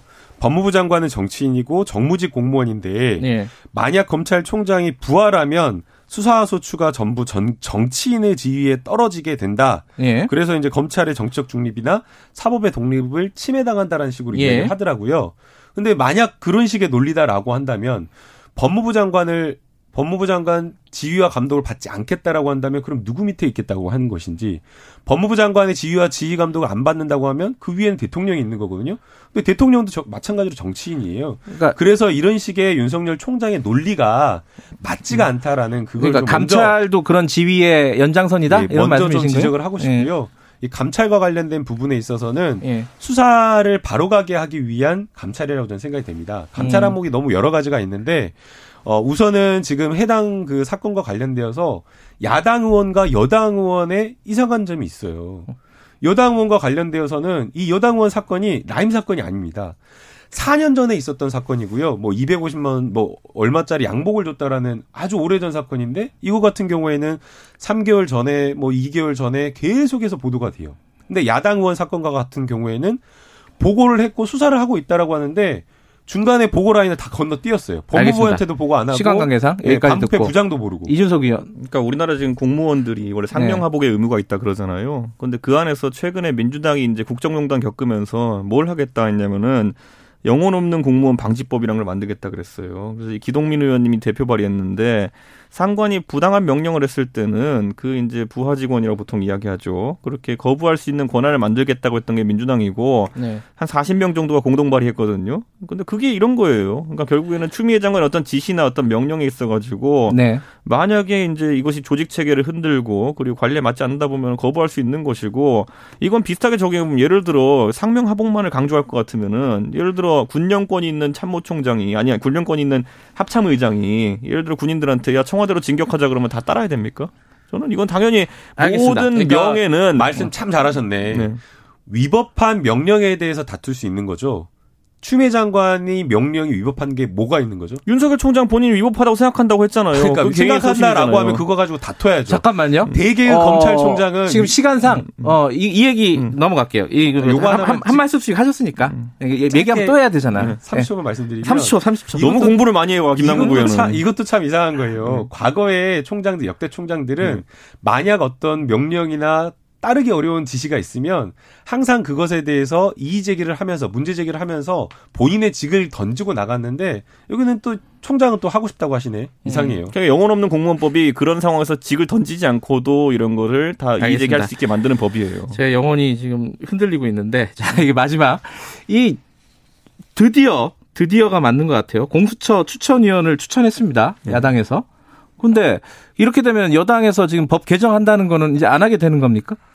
이제 저희가 26일까지 추천을 하지 않으면 개정을 하겠다라고 네. 했기 때문에 이제 공수처 추천위원회 출범을 이제 이거 지켜볼 수밖에 없는 거고요. 일단 출범한다. 예. 예. 그러나 이제 걱정되는 것은 야당에서 추천한 추천위원들이 과거에도 보면 세월호 특조위 방해 활동을 했다라는 그런 의혹을 받고 있는 음. 분이거든요. 예. 그리고 또 한 분은 또 공안부장 출신, 안전공안 전문가이기 때문에 과연 음, 추천이 잘 될 것이냐 그런 음. 부분에 걱정이 있는 거고요. 오히려 비토권을 적극적으로 행사하기 위한 그러한 어떤 지연 작전의 일환으로 생각되기 때문에 그런 부분 좀 우려. 그렇게들 우려스럽습니다. 생각하는 사람이 있- 있어요. 좋, 좋든 싫든 간에 비토권을 활용해 갖고 지연시킬 것이다. 어떻게 생각하십니까? 음, 저는 당연히 뭐 민주당이 항상 이럴 때는 음. 법대로 하자 이런 얘기 안 해요. 예, 그러니까 법대로 하면은 공- 비토권 써도 되는 거잖아요. 근데 그 얘기 안 하고 저는 뭐 이분들 개개인의 면면이라 함은 뭐 아까 김남국 의원이 우려를 표한 부분도 있겠지만은 이분들은 지금 정치적 상황 속에서 지금 추천위원이 되신 거기 때문에 전 이분들이 개인 판단으로 어떤 이런 상황들이 움직이지 않을 거다. 음. 그렇기 때문에 여당이 공수처의 출범을 빠르게 하고 싶다라고 한다면은 정치적 타협을 이제 가장 최우선으로 추구해야죠. 그리고 주호영 원내대표께서는 벌써 타협의 지점을 제시했거든요. 예를 들어 이 라임 옵티머스 건에 대한 특검으로 가고 그다음에 이 뭐 공수처 가지고 뭐 검사 비위를 하든지 아니면 특임 검사를 통해서 검사 비위를 하든지 그렇게 분리해 가지고 가면은 충분히 합의할 수 있는 거 아니냐. 지금 이 방송 청취하고 있는 대한민국 국민들은 아니 라임 옵티머스 건에 대해 가지고 특검을 가면 안 된다는 민주당의 논리는 뭔지를 정확히 모릅니다 지금. 음, 그 얘기 김남국 의원 얘기 잠깐 듣고 마무리하죠. 예. 예, 수사 중인 사건이고요. 만약 이 라임 옵티머스 사건을 특검으로 가버리게 되면 음. 특검 하- 특검법 합의하는데도 상당한 시간이 소요되고 또 특검 이후에 특검을 누구로 할 것이냐, 그 다음에 특검이 뽑힌 다음에 특검보로 임명하는 과정에 수개월이 소요가 됩니다. 그렇기 때문에 지금 조속하게 수사를 해야 된다라는 국민적 여론을 받들지 못하기 음. 알겠습니다. 때문에 특검은 좀 무리가 있다는 오늘 여기까지 하고요. 자, 어, 청취자분들은 두 분 말씀하시는 건 다 이해를 하셨을 것 같고. 자, 김남국 의원 오늘 마지막 시간이잖아요. 어, 의사 일정 때문에, 어, 이제 뭐, 월요일 날 출, 출근이 아니라 출연하시는 게 힘드셔가지고 선수 교체가 이루어질 것 같은데. 자, 청취자분에게 인사, 마지막 인사 한마디 하고 끝내죠. 예, 월요일 날 아침에 음. 청취자 여러분들 만나 뵙게 돼서 너무 반가웠고요. 사실은 이제 저도 출연하기 전에 이제 음. 김경래의 최강 시사 아침에 출근하면서 많이 듣는 네. 그 청취자여서 네. 팬으로서 출연을 했었는데 어, 제가 함께 하지는 못하지만 예. 종종 이슈가 될 때 불러주시면 아, 그럼요. 예, 나와서 여러 가지 이야기 현안 말씀드릴 수 있을 것 같고요. 네. 또 저도 청취자로서 열심히 듣겠습니다. 아, 이제 한 시간 정도 아침에 더 자요, 월요일에 좀. 아니, 김남국 의원 맨날 주말이나 연휴 때 뭐 했냐, 그러면 무슨 뭐 공부했다 그러고 이런 얘기 하니까 내가 네. 진짜. 알겠습니다. 오늘 여기까지 하고 김남국 의원 지금까지 고생하셨습니다. 예, 감사합니다. 이준석 최고위원도 고생하셨고요. 예, 감사합니다. 자, 여기까지 하겠습니다. 공정하고 깊이 있게 오늘 하루 이슈의 중심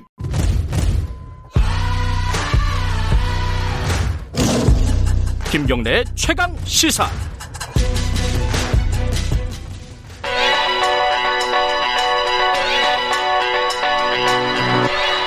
최강 시사 김수민의 눈.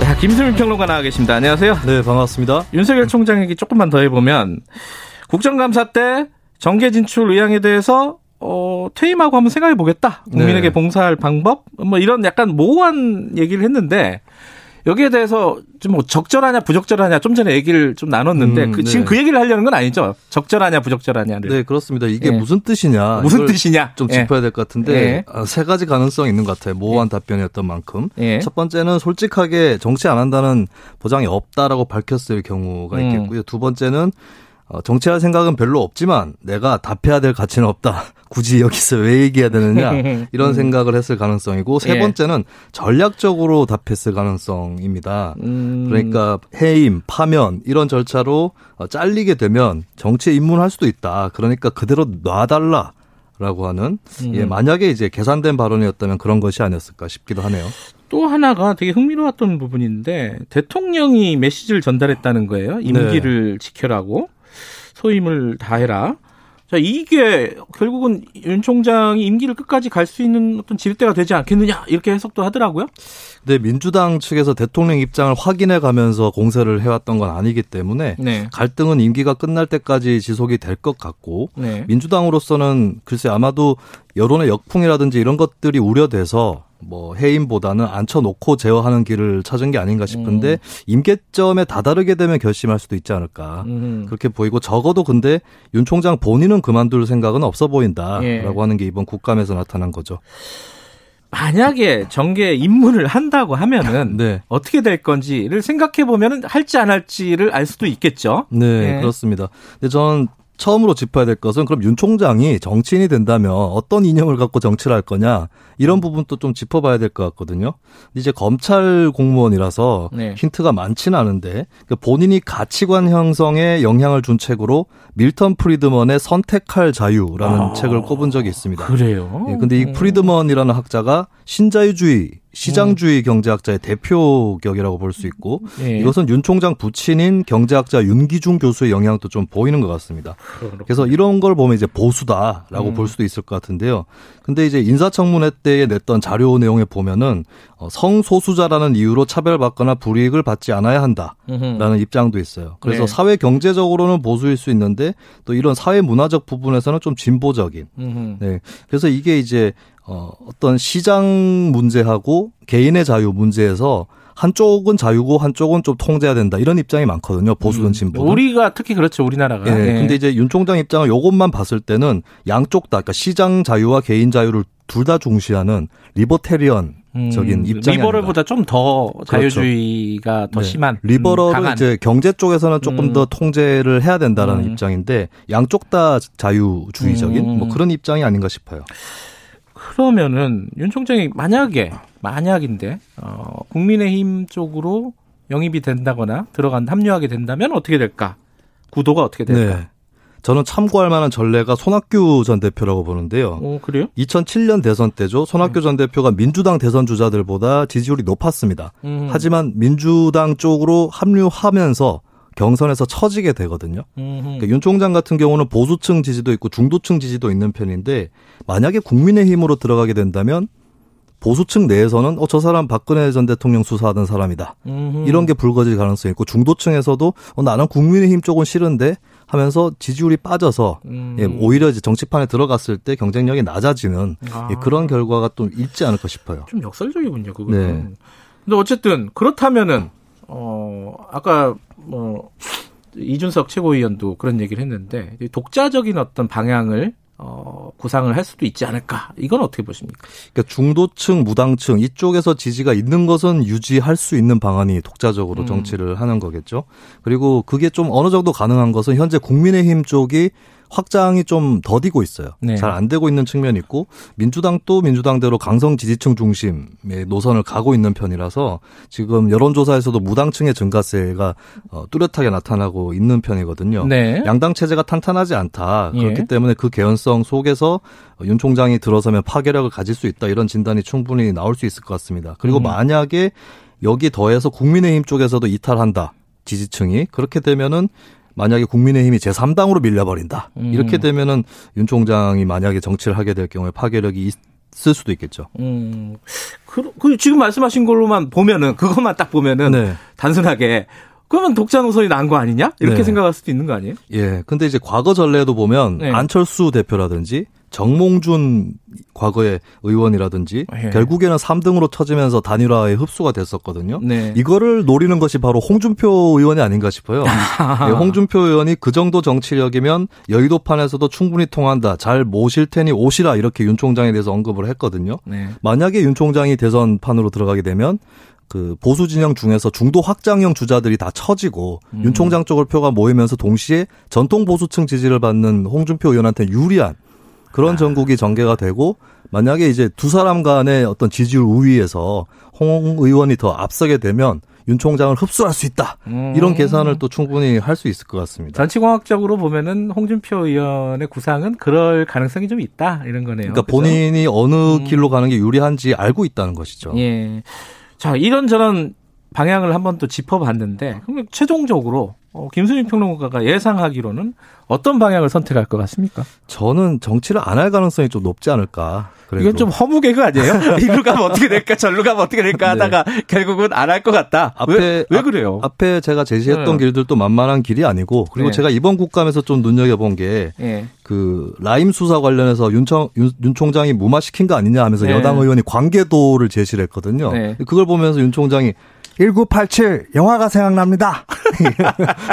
안 비슷해요? 네, 여기서 예. 갑자기 1987이 왜 나오는가? 예. 네, 그것을 이제 검찰 대 민주주의라는 프레임을 엎을 수 있는 나름대로의 자유로운 사고 방식의 소유자였던 건데 음. 이 정치판으로 갔을 때는 또 진영이 그어지고 음. 예, 그런 그 판도에 적응할 수 있을까? 음. 본인이 그것을 어느 정도 알고 있지 않을까? 홀가분한 위치이기 때문에 그나마 어느 정도의 성원을 받았던 것이 아닐까? 음. 그걸 감안한다면 정치에 입문할 가능성은 좀 낮다. 저는 그렇게 보고 있습니다. 자, 몇 달 뒤에 한가름이 나겠지만은, 어, 그때 한번 평가를 해보죠. 자, 김수민 평론가였습니다. 고맙습니다. 네, 감사합니다. 자, 김경래 최강시사 2부는 여기까지 하죠. 3부에서는 박대기의 고속경제, 그리고 요새 아주 핫한 분들입니다. 이날치 밴드, 국악밴드죠. 어, 모시기로 예정이 되어 있습니다. 많이들 들어주시고요. 일부 지역국에서는 해당 지역 방송 보내드립니다.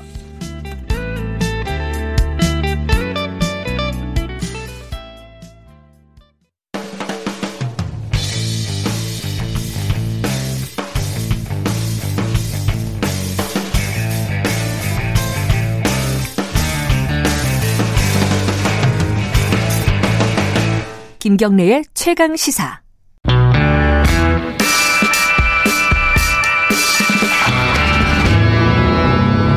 더 이상 웨이팅은 없다. 박대기의 고속 경제. KBS 박대기 기자 나와 있습니다. 안녕하세요. 네, 안녕하십니까. 네, 제가 앞서 그 이날치 밴드라고 그랬는데 네. 강력한 항의가 들어왔습니다. 밴드 이날치랍니다. 이날치 밴드가 아니라 이거 뭐가 다른 거죠? 나중에 물어보도록 하죠. 알아요 혹시? 아, 네.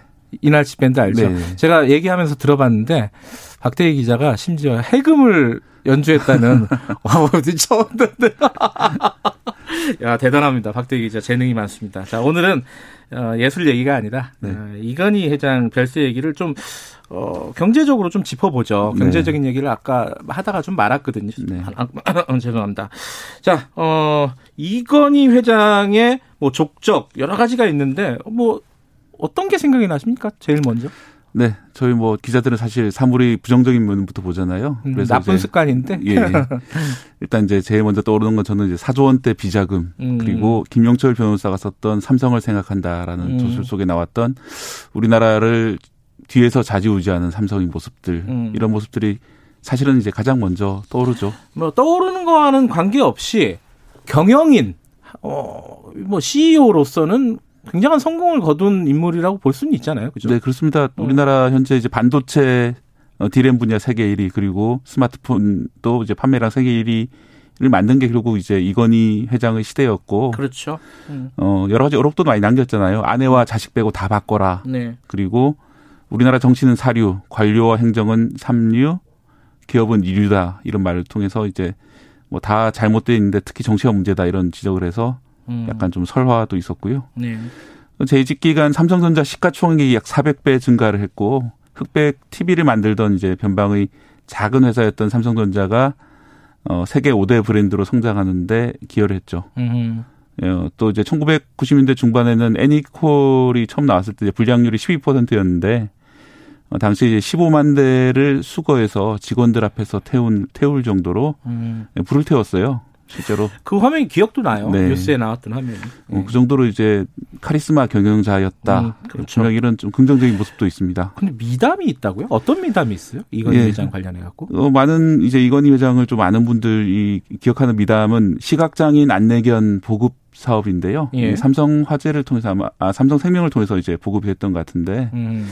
그때 이제 원래 이제 애견 취미가 있는 그런 분이었는데 아 그래요? 예. 음. 그래서 이제 개를 좋아하다 보니까 여러 가지로 이제 음. 어떻게 뭐 활용할까 이런 생각을 하다가 시각장애인 안내견을 많이 보급했거든요. 음. 뭐 이런 걸로 있고. 예 국제적으로 좀 많이 평가를 받았고요.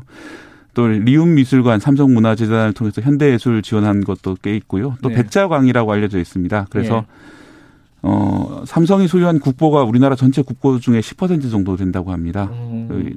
뭐이 중에 일부는 해외를 떠도는 우리 유산, 우리나라 백자 이런 걸 좀 사들인 공이 있다. 평가를 받고 있습니다. 취미가 다양하군요. 네. 뭐 자동차 광, 음, 뭐 영화 광 그거는 이런 이제 사회적으로 얼마나 도움이 되는지는 잘 모르겠고요. 음. 뭐 예술 수집 이런 것들은 결국 우리나라 해- 해외에서 우리나라 들어왔다면은 분명히 공이 있는 게 음. 아닌가 생각이 들- 듭니다.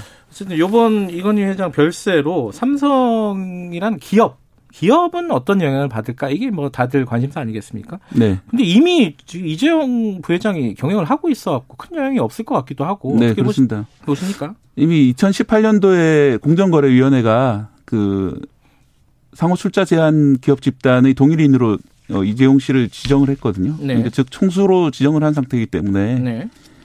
어 그리고 또 이제 삼성그룹이라는 곳이 어 미전실이라는 게 미래전략실이라는 게 과거에 있었는데 2017년 국정농단 수사를 받으면서 해체된 상태이기 때문에 어 기본적으로는 개별 기업별 경영이 이루어지고 있고 또 이제 뭐 그 총수 승계는 이미 끝났고 네.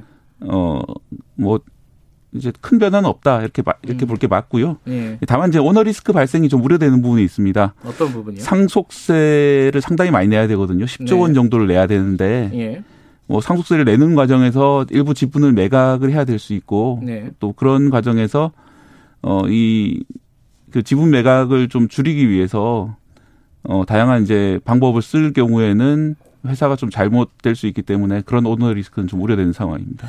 지금 뭐 이게 상속세 문제라든가 어 우리가 뭐 삼성생명 지분 문제라든가 네. 뭐 이런 문제들은 앞에서 좀 많이 다뤘으니까 네. 넘어가도록 하고 다만 이제 좀 큰 틀에서 보면은 이제 이제 3세 승계잖아요. 지금 예. 이재용 부회장 같은 경우에는 지금 정의선 회장하고 같은 위치인 거죠. 네. 정의선 현대차 어, 지금 최근에 이제 회장에 취임을 했는데 여기에 어떤 전반적으로 문제가 있는 것인지 걸림돌이 있는 것인지 어떻게 네. 이번에 보십니까? 예, 이번에 상속세율이 60% 적용된다고 그래서 좀 논란이 좀 있었거든요. 너무 예. 많이 받- 받아가는 거 아니냐 상속세가. 예. 뭐 실제로 국제적으로 비교하면 우리나라가 상당히 높은 편입니다. 거의 뭐 OECD 수위를 다투고 있는 그런 상황인데 일본이 50, 55%고 우리나라 어, 대주주 같은 경우에는 60%까지 할증이 되기 때문에 네.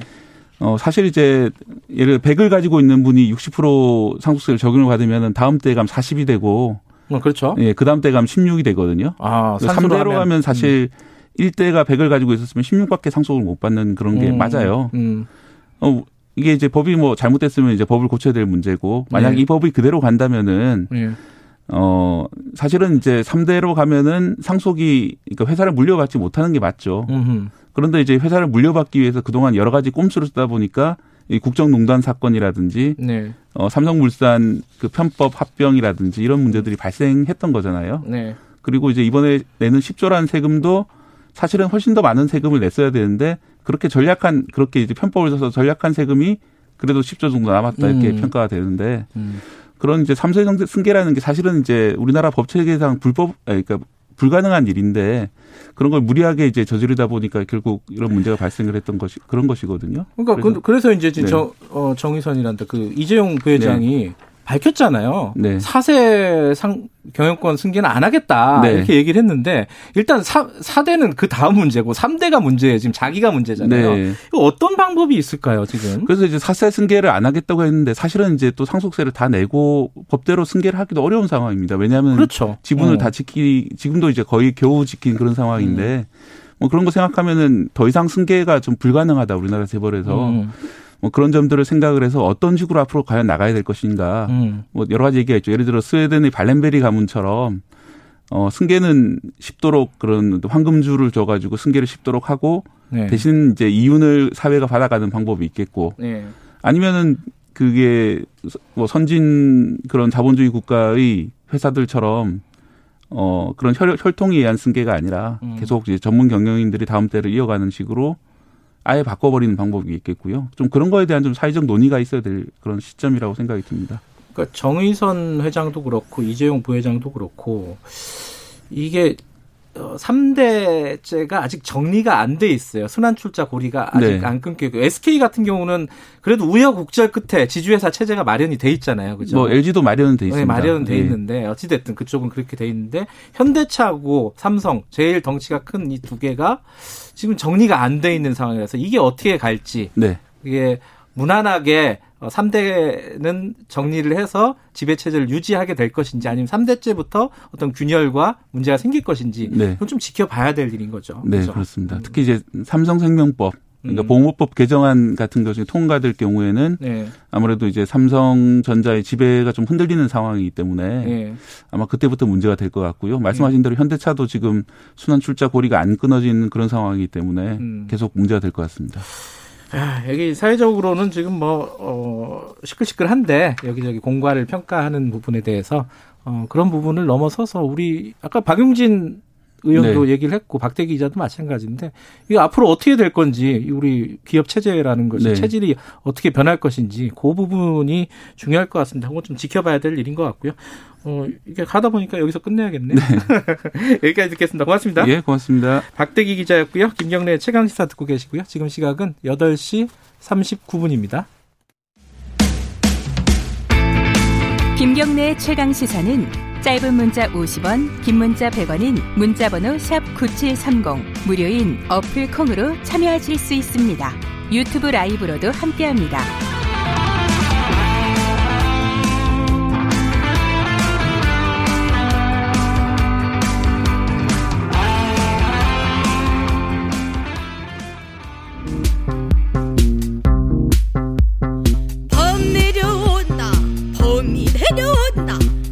장님 깊은 골로 대한 짐승이 내려온다. 봄은 덜숭덜숭 꼬리는 잔뜩. 한 팔이 넘고 해머리 흔들며 전동 같은 앞다리 봉화 같은 뒷발로 양기 찌어지고 새낙 같은 발톱으로 잔디뿌리 왕모래를 촤르르르르 그치며 주홍님 버리고 아이고. 잡담하느라고 타이밍을 놓쳤습니다. 이 노래 다 들어보셨을 겁니다. 아마 어, 음악을 막 전문적으로 하시는 분이 아니더라도 이 국악인데 여기 최근에 이것처럼 유명했던 국악 노래가 없었던 것 같아요. 음, 조선의 힙스터 뭐 이런 별명도 있고 어, 제가 아까 이날치 밴드라고 했는데 절대 아니라고 한 밴드 이날치 모셔서 이 범 내려온다 이 노래 그리고 뭐 국악이 사실 이렇게 인기 있었던 적이 드물잖아요. 왜 그런지 본인들은 알는 건 잘 모르겠어요. 그리고 앞으로 국악의 방향은 무엇인지 이런 것까지 한번 해볼까요? 자 이날치 밴드 아 죄송합니다 밴드 이날치의 안희호 씨 그리고 이나래 씨 두 분 소리꾼 모셨습니다. 안녕하세요. 안녕하세요. 어 잠깐만 안희호 안희호 씨, 어, 왜 밴드 이날치입니까? 어, 이날치 밴드가 그냥 아니라? 이름이 이날치예요. 밴드 이름이 보통 아. 그 이름 뒤에 이제 밴드 까지 아. 붙여서 밴드의 이름을 정하는 경우도 있잖아요. 아. 네, 그래서 밴드 아. 이름이 이날치 밴드가 아. 이름인 거라고 이제 오해하시는 경우도 많은데 아. 그렇진 않은 거죠. 하긴 생각해 보면 우리가 시나위 밴드 이렇게 부르지는 않죠. 그렇죠. 시나위면 시나위고 부활이면 부활이지. 예. 아 그래서 이날치다. 예. 그래도 조금 덜 유명하니까 밴드를 붙이는 게. 빨리 떼고 싶다. 이나래 씨그 이날치가 되게 유명한 사람이라는데 저 같은 사람들은 잘 모르잖아요. 설명 좀 해주세요. 어, 사실 이날치가 소리꾼들 사이에서도 그렇게 아주 유명한 아, 그래요? 소리꾼에 치- 네, 속하진 않았어요. 나만 사실은. 모르는 줄 알았죠. 네, 사실은 그러니까 이게- 책에서 예. 개론서 네, 네, 그런 네, 데 네. 있잖아요. 네. 거기서 언급되는 그 과거에 엄청났던 분 어, 그 정도? 네. 정도이긴 한데 뭘로 유명해요? 이날치라는 소리꾼은? 어, 아 구한말 이쯤이에요? 어 그렇죠. 어. 네, 그쯤이고요. 음. 근데 그쯤에 활동했던 분들이 몇 분 계세요. 음. 그 중에 한 여덟 분 정도를 꼽아서 음. 후기 팔명창이라고 아. 부르는데 그 명창 중에 한 명이구나. 그 그렇죠. 유명한 명창 네. 중에. 어, 그렇군요. 자, 어쨌든, 자, 두 분 모셨으니까, 어, 청취자분들, 뭐, 보이는 라디오도 하고 그러니까, 인사, 인사나 하죠. 안희호 씨 자기 소개 좀 해주세요. 예 안녕하세요 이날치의 보컬 안희호입니다. 반갑습니다. 그리고 이나래 씨들. 네, 보컬 이나래입니다. 근데, 두 분 다 판소리 하는 분이죠. 네. 그죠. 그러면, 이게 보통 소리꾼, 네. 뭐, 이렇게, 본, 본인이 스스로 명창이라고 부르지는 않죠. 그렇죠. 명창, 명창 아니옵니다. 이러기는 안 하죠. 아 저희가 그러네요. 근데, 보컬 이런 소개가 좀 어색하지 네. 않으셨어요, 처음에? 그게 예. 조금 저희끼리도 정리되는데 시간이 좀 얼마 안 됐어요. 정리된 게. 아, 그래요? 각자 명칭에 대해서 정리한 게 어. 얼마 안 됐고요. 보컬로 이제 정리가 된 네, 거예요? 보컬로 하자. 그러니까 이게 음. 이게 밴드 안에서의 역할은 보컬이니까 그냥 밴드의 일원으로서 소개를 할 때는 음. 보컬로 하는 게 맞지 않을까라는 생각이 들었죠. 예, 제가 저도 이제 다른 방송도 보고 요- 워낙 요새 핫해서 뭐 유명한 TV 프로그램에도 엄청 잘 나오시더라고요. 예. 봤어요. 봤는데 어 우연히 공연을 통해서 만들어진 프로젝트 밴드다. 뭐 요 정도까지는 봤는데 이거 계속 하는 거예요, 이제? 이거는? 네. 일단은 누가 하나 아프기 전까지. 아, 그래요? 네. 어. 근데 하필이면은 아, 이잘 나갈 때, 핫할 때 공연하기가 힘들어졌잖아요. 맞아요. 네, 아쉽죠. 이거는 굉장히 타격이 있을 것 같은데. 어떻게 네. 해요? 그 타격 근데 이게 워낙에 저희가 네. 예상 밖에 지금 화제가 되고 나니까 네. 이게 타격이 있는 건가 싶을 만큼 네. 좀 저희도 놀라고 있어요. 이 상황에 대해서. 아, 그 타격은 둘째 치고 예, 일단 지금 이 상황 상황이 자체가 너무 놀라워서. 아, 왜 그러냐면 네. 스케줄이 엄청 이나래 많아요. 씨, 예. 예, 스케줄이 많아져 가지고 이제 그 전에는 공연을 훨씬 많이 했을 테지만 지금 음. 상황상 뭐 방송이나 인터뷰를 비롯해서 공연 비대면 공연 촬영 이런 게 음. 엄청 많아져 가지고 네. 사실 거의 공연할 때보다 더 바쁘게 살고 있는 것 같아요. 음. 저희들이 그 빨리 이렇게, 이렇게 우리 좀 늦었지만은 그래도 서, 서둘러서 모신 게 좀 있으면 되게 비싸질 거다 이분들. 그래서 지금 안 모시면은 앞으로는 도저히 모실 수가 없다. 그래서 급하게 모셨고 왜그 이게 그 유튜브에서 그거 많이 보셨을 거예요. 뭐 고궁이라든가 서울 곳곳에 그리고 전국 예, 예. 곳곳에 소개하는 영상, 한국 관광공사 영상이 예. 합해서 한 2,800만 조회수. 서울 편만? 네네네 예. 네, 맞아요. 요거는 조금 아무리 본인들이 그 예술하시는 분들이고 그래도 조금 놀라셨죠? 이런 정도의 반응은? 저 처음에 그 음. 저희끼리 그 처음 영상을 공유하고 나서 이게 업로드 된다. 아 그런가 보다 하고 이제 한 두 달쯤 지났을까요? 그러니까 우연히 저도 그거를 어, 어 이거 잘 있구나 하고 딱 봤는데 2천만이 있는 거예요. 2천이 아, 니라 맞다. 그거만 2천만이고 페북하고 틱톡 이런 거 다 합하면은 2억이 맞아요. 넘는데요. 네. 한 3억 가까이 된대요. 네, 그래서 눈을 비볐죠. 저도 깜짝 놀라가지고 어. 알아보는 사람 있습니까? 나가면? 아직은 아직 그래서 사실 이렇게 어, 저랑 똑같군요. 저 알아보는 사람이 아무도 없어요. 대- 지금 보이는 라디오라고 하시죠. 예, 예. 보시면 아시겠지만 뭐 그다지 평범하게 네, 생겼어. 필만한 거리가 봐서 두분다 별로 그렇게. 평범하진 않아요. 야, 이거 진짜 이 구, 국악이 이렇게 대중적으로 인기, 물론 이제 이거는 좀 합한 거잖아요. 뭐 퓨전이라고 하고. 본인들의 장르를 스스로는 뭐라고 규정해요?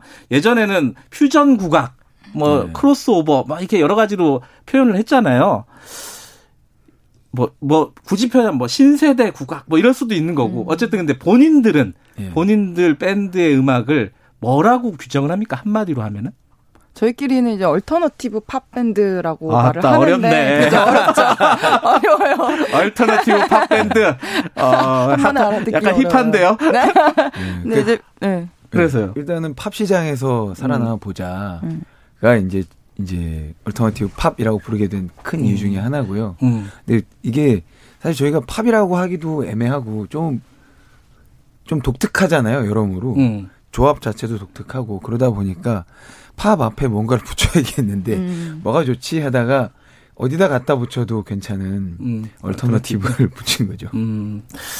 그, 두 분을, 전 이제 처음 보는 건 아니고, 이, 아니오 씨는 제가 옛날에 학교 다닐 때 봐- 봤었던 사람인데, 제가 놀랬던 거는, 이 사람이 이렇게 춤을 잘 췄었나? 허허. 아니, 어, 저는 좀 몰랐거든요. 잘쳐 진짜. 보이던가요? 아, 아니, 진짜 못 출 것 같이 생겼잖아요. 아 그렇긴 하죠. 아, 근데 춤 진짜 잘 추더라고요. 이게 연습한 겁니까? 아니면 원래 잘 추는 겁니까? 어, 아, 연습을 한 것도 있고요. 네. 그리고 예. 제가 사실 그 춤을 춘다기보다는 뭔가 허우적거리고 있는데 어. 그게 이제 전체적인 그림이 그냥 잘 나오는 것 같아요. 제가 음. 허우적거리는 게 허우적거리는 걸로 안 보이게. 혹시 Ambiguous Dance Company랑 헷갈리시는 거 아니겠죠? 아, 아니, 아니, 아니. 아, 그, 아니겠죠? 그 남자가 이렇게 두 명이 있잖아요. 아, 맨 네네네네. 앞에 그 저 춤 진짜 잘 추시는 분은 누군지 알고. 네. 안이호 씨더라고요. 자세히 보니까 그 옆에 있는 사람이. 옆에서 허우적거리고 있는데. 아. 저, 저 놀랐어요. 네. 해외에서도 반응이 뜨겁죠. 해외 공연도 가십니까? 가고 싶은데. 싶은데, 근데 음. 연락이 온, 오더라고요. 그러니까 네, 그 연락이. 한국인 분을 통해서 외국 친구들이 뭐 이날치를 먼저 알려주고 너무 음. 좋다고 하더라 이런 얘기를 좀 요즘 자주 듣고 있어요. 음. 코로나가 이렇게 음. 심해지기 전에는 몇 가지 이제 제안이 들어왔었다가요. 음. 이제 각국이 이제 커- 퍼져나가. 코로나 없으면 빌보드 한번 가는 건데 그죠? 아, 아쉽네. 아이고 참. 근데 야, 이전이 이 음악을 들어보고 약간 좀 놀랬던 게 그 비트나 이런 거 빼면은 거의 원곡의 가사를 그대로 거의 살렸잖아요. 네네. 그렇죠. 뭐 별로 맞아요. 바꾼 것도 없고. 네. 근데 이게 왜 대중들한테 특히 젊은 사람들한테 또 외국에서 왜 새삼스럽게 수군가가 있는지 도대체 몇 년인데 이제 와서 사람들이 열광할까? 뭐라고들 생각해요 스스로는? 그 뭘까요? 뭔 것 같아요 이날의 씨. 그 판소리 사설이나 그거는 그 대목을 그대로 가져온 건 맞지만 구성적인 면에서 조금 음. 요즘의 팝이라고 해야 되나 가요 같은 음. 그런 형식에 어느 정도는 맞춘 부분이 있긴 있거든요. 예를 들어서 음. 후렴을 계속해서 반복을 한다던가 음. 뭐, 뭐 후렴하고 1절하고 후렴하고 2절하고 이런 어떤 계속 이렇게 반복적으로 주는 음. 메시지가 있다던가 훅, 훅이라 그러죠. 예, 네. 그런 것들을 만들었다거나 뭐 음. 전혀 없는 걸 만든 멜로디도 있긴 있어요. 아 그렇구나. 네, 어. 양념처럼 들어가 있는. 네. 그럼 그러면 여기서 두 가지 질문이 있는데 하나는 어 수군가잖아요. 예. 근데 우리나라 판소리가 뭐 춘향가도 있고 심청가도 있고 왜 수군가가 이렇게 터진 것 같아요 대중들한테? 음, 제일 발랄한 것 같아요. 수군가가. 예. 아. 그리고 뭐 일단 동물들이 나오잖아요. 근데 음. 그 동물들이 생각보다 면면이 되게 디테일하게 그려지거든요. 엄청 길잖아요, 그죠? 예. 음. 그리고 그런 그러니까 아주 익숙한 동물들이고 음. 사실 수군가도 사실 알잖아요. 다다 음. 아는데 근데 이제 그 세세한 재미라고 해야 될까요? 음. 그런 것들까지는 모르고 미처 모르고 있던 세세한 재미들이 저희가 건드리면서 음. 아니 이게 이런 것도 있었어 음. 하는 데서 오는 자극들 음. 뭐 그런 게 되게 신선하게 느껴졌던 그, 것 같아요. 그 수군가 앨범을 보면은 전체적으로 수군가 처음부터 끝까지 다 구성을 한 거잖아요. 처음부터 끝까지 들으면은. 근데 범 내려온다라는 노래는 사람들이 왜 수군가에 범이 나오나 뜬금없잖아요. 어, 맞아요. 요 대목을 잠깐 설명해 주세요. 무슨 대목이에요, 이거는? 어, 일단, 일단 자라가 네. 토끼를 구하기 위해서 이제 육지로 나가잖아요. 맨 처음에 나가서, 어, 토끼를 잡으러. 네 네네, 예. 그렇죠. 어, 토끼 간을 구하러 네. 이제 나가는데, 그, 아, 이거 보이는 라디오라서 안효 네. 선배님께서 이제 아마 흉내를 내주실 거예요. 그 자라가 팔이 짧잖아요. 팔다리가 네. 짧으니까 여기. 턱으로, 턱으로 밀면서 올라, 이렇게, 예, 절벽을 찍어 올라오. 예, 찍으면서 이렇게. 이, 이, 요걸로는 할 수가 없잖아요. 이렇게 네네네. 이렇게 해봤자 답이 없으니까. 어, 이게 그래서- 보이는 라디오로 보면은 어, 기상천외한 모습을 보실 수 있을 겁니다. 이게 도대체 무엇입니까? 잘하, 어, 잘하다, 잘하. 네 네 네네. 아. 그래서 이렇게 올라오다 보니까 긴 여정을 그렇게 올라오니까 턱이 이제 굳었잖아요. 근육이 뻣뻣해서. 근데 네. 이제 올라오자마자 토끼를 발견한 거예요. 그래서 이제 토끼를 토선생 하고 부르려고 했는데 이제 턱이 완전 이제 풀려가지고 이게 안 다물어져서 허선생 이렇게 된 거예요. 아, 근데 호 선생. 네, 그래서 아. 마침 이제 호랑이가, 호랑이가. 네, 호를 지나가던 호랑이가 너무 좋아서 날 부른 내려오는데. 네. 나 선생님? 이러면서 가는 판소리가 그런 맛이 있군요. 이게 정말 말도 안 되는 맛이 네. 있군요. 그죠? 네. 그래갖고 범 내려온다로 그냥 한 뭐 5분 10분 쫙 끊어버리는 거잖아요. 그죠? 그렇죠. 근데 사실 음. 범 내려온다 음. 수궁가에서의 원곡은 저희 노래보다 훨씬 짧아요. 한 맛이 1분 짧아요? 네. 아. 저희가 반복도 많이 하고 그러면서 음. 그리고 그래요? 또 그 판소리가 입에서 입으로 전이다 보니까 음. 이제 바디라고 하는데 받았다고 해서 바디라고 하거든요. 아, 그 몸 body가 아니라 예, 예. 받았다. 아. 예, 제 바디 뭐 이런 말을 음. 쓰는데 그러니까 그 갈래들이 되게 많아요. 같은 네. 수궁가라도. 그래서 스타일? 예. 뭐. 예. 뭐 그래서 이제 예를 들면은 나래 씨랑 저랑 배운 이제 바디가 다르고 음. 또 유진 씨가 배운 바디가 다르고 음. 그 다름에 따른 맛이 또 있거든요. 그래서 네. 그것들을 다른 것들을 조금 조합하고 섞고 하다 보니 원곡보다는 조금 길어졌죠. 음. 근데 지금 그 보컬이라고 하는 분들이 어, 여성 보컬이 세 분이고 남성 보컬 한 명이라고 예. 네 명이잖아요. 네. 뒤에 이제 연주하시는 분 있고 따, 따로 있, 있지만은 근데 보컬 네 명이 판소리는 원래 혼자 하는 거잖아요. 네. 독창이잖아요, 말하자면은. 근데 네 명이 하긴 좀 어렵지 않을까? 나 음악을 잘 몰라서 그러는데 여쭤보는 거예요. 좀 어땠습니까? 그냥 갑자기 같이 합창하는 것도 사실은 어려워요. 왜냐하면 그 음. 디테일한 그 기교나 숨 쉬는 구멍이라고 그거 다 하는데 다르다면서요. 바디도 다르고 뭐 네, 다. 다르고 예. 다 다른데 어떻게? 심지어 같은 네. 선생님한테 배운 사람들끼리도 달라요. 어허. 그런데 이제 어 처음에는 그 합창 맞추는 것도 너무 어려웠고 네. 어 이제 근데 또 어떤 데모 어떤 노래에 따라서 누구는 메인이고 누구는 음. 코러스를 하는 경우도 있잖아요. 네. 근데 그렇게 되면은 늘 내가 솔로로 했을 때는 세게 음. 뭐 돋보이게 이렇게 했으니까 코러스를 하는데도 마이크를 바짝 붙잡고 엄청 크게 하는 거예요. 나, 나, 나를 드러내기 네. 위해서. 그게 너무 몸에 배인 거죠. 음. 그런 것들을 막 조율하고 이런 시간이 사실 지금도 조율 중이고. 아. 계속 앨범, 앨범 내실 겁니까? 어, 그렇죠. 그래요? 앞으로 쭉 이어갈 그러고 생각입니다. 싶죠. 프로젝트가 아니라 쭉 이어서. 네. 사실 저희가 프로젝트였던 시기는 첫 공연하고 두 번째 공연 음. 정도까지는 프로젝트였어요. 이름도 음. 없었고. 음. 근데 이제 우리 한번 본격적으로 해보자라고 음. 한 이후부터는 이제 우린 프로젝트가 아니고 밴드다. 이런 풍의 음악을 계속 하실 겁니까? 스타일은?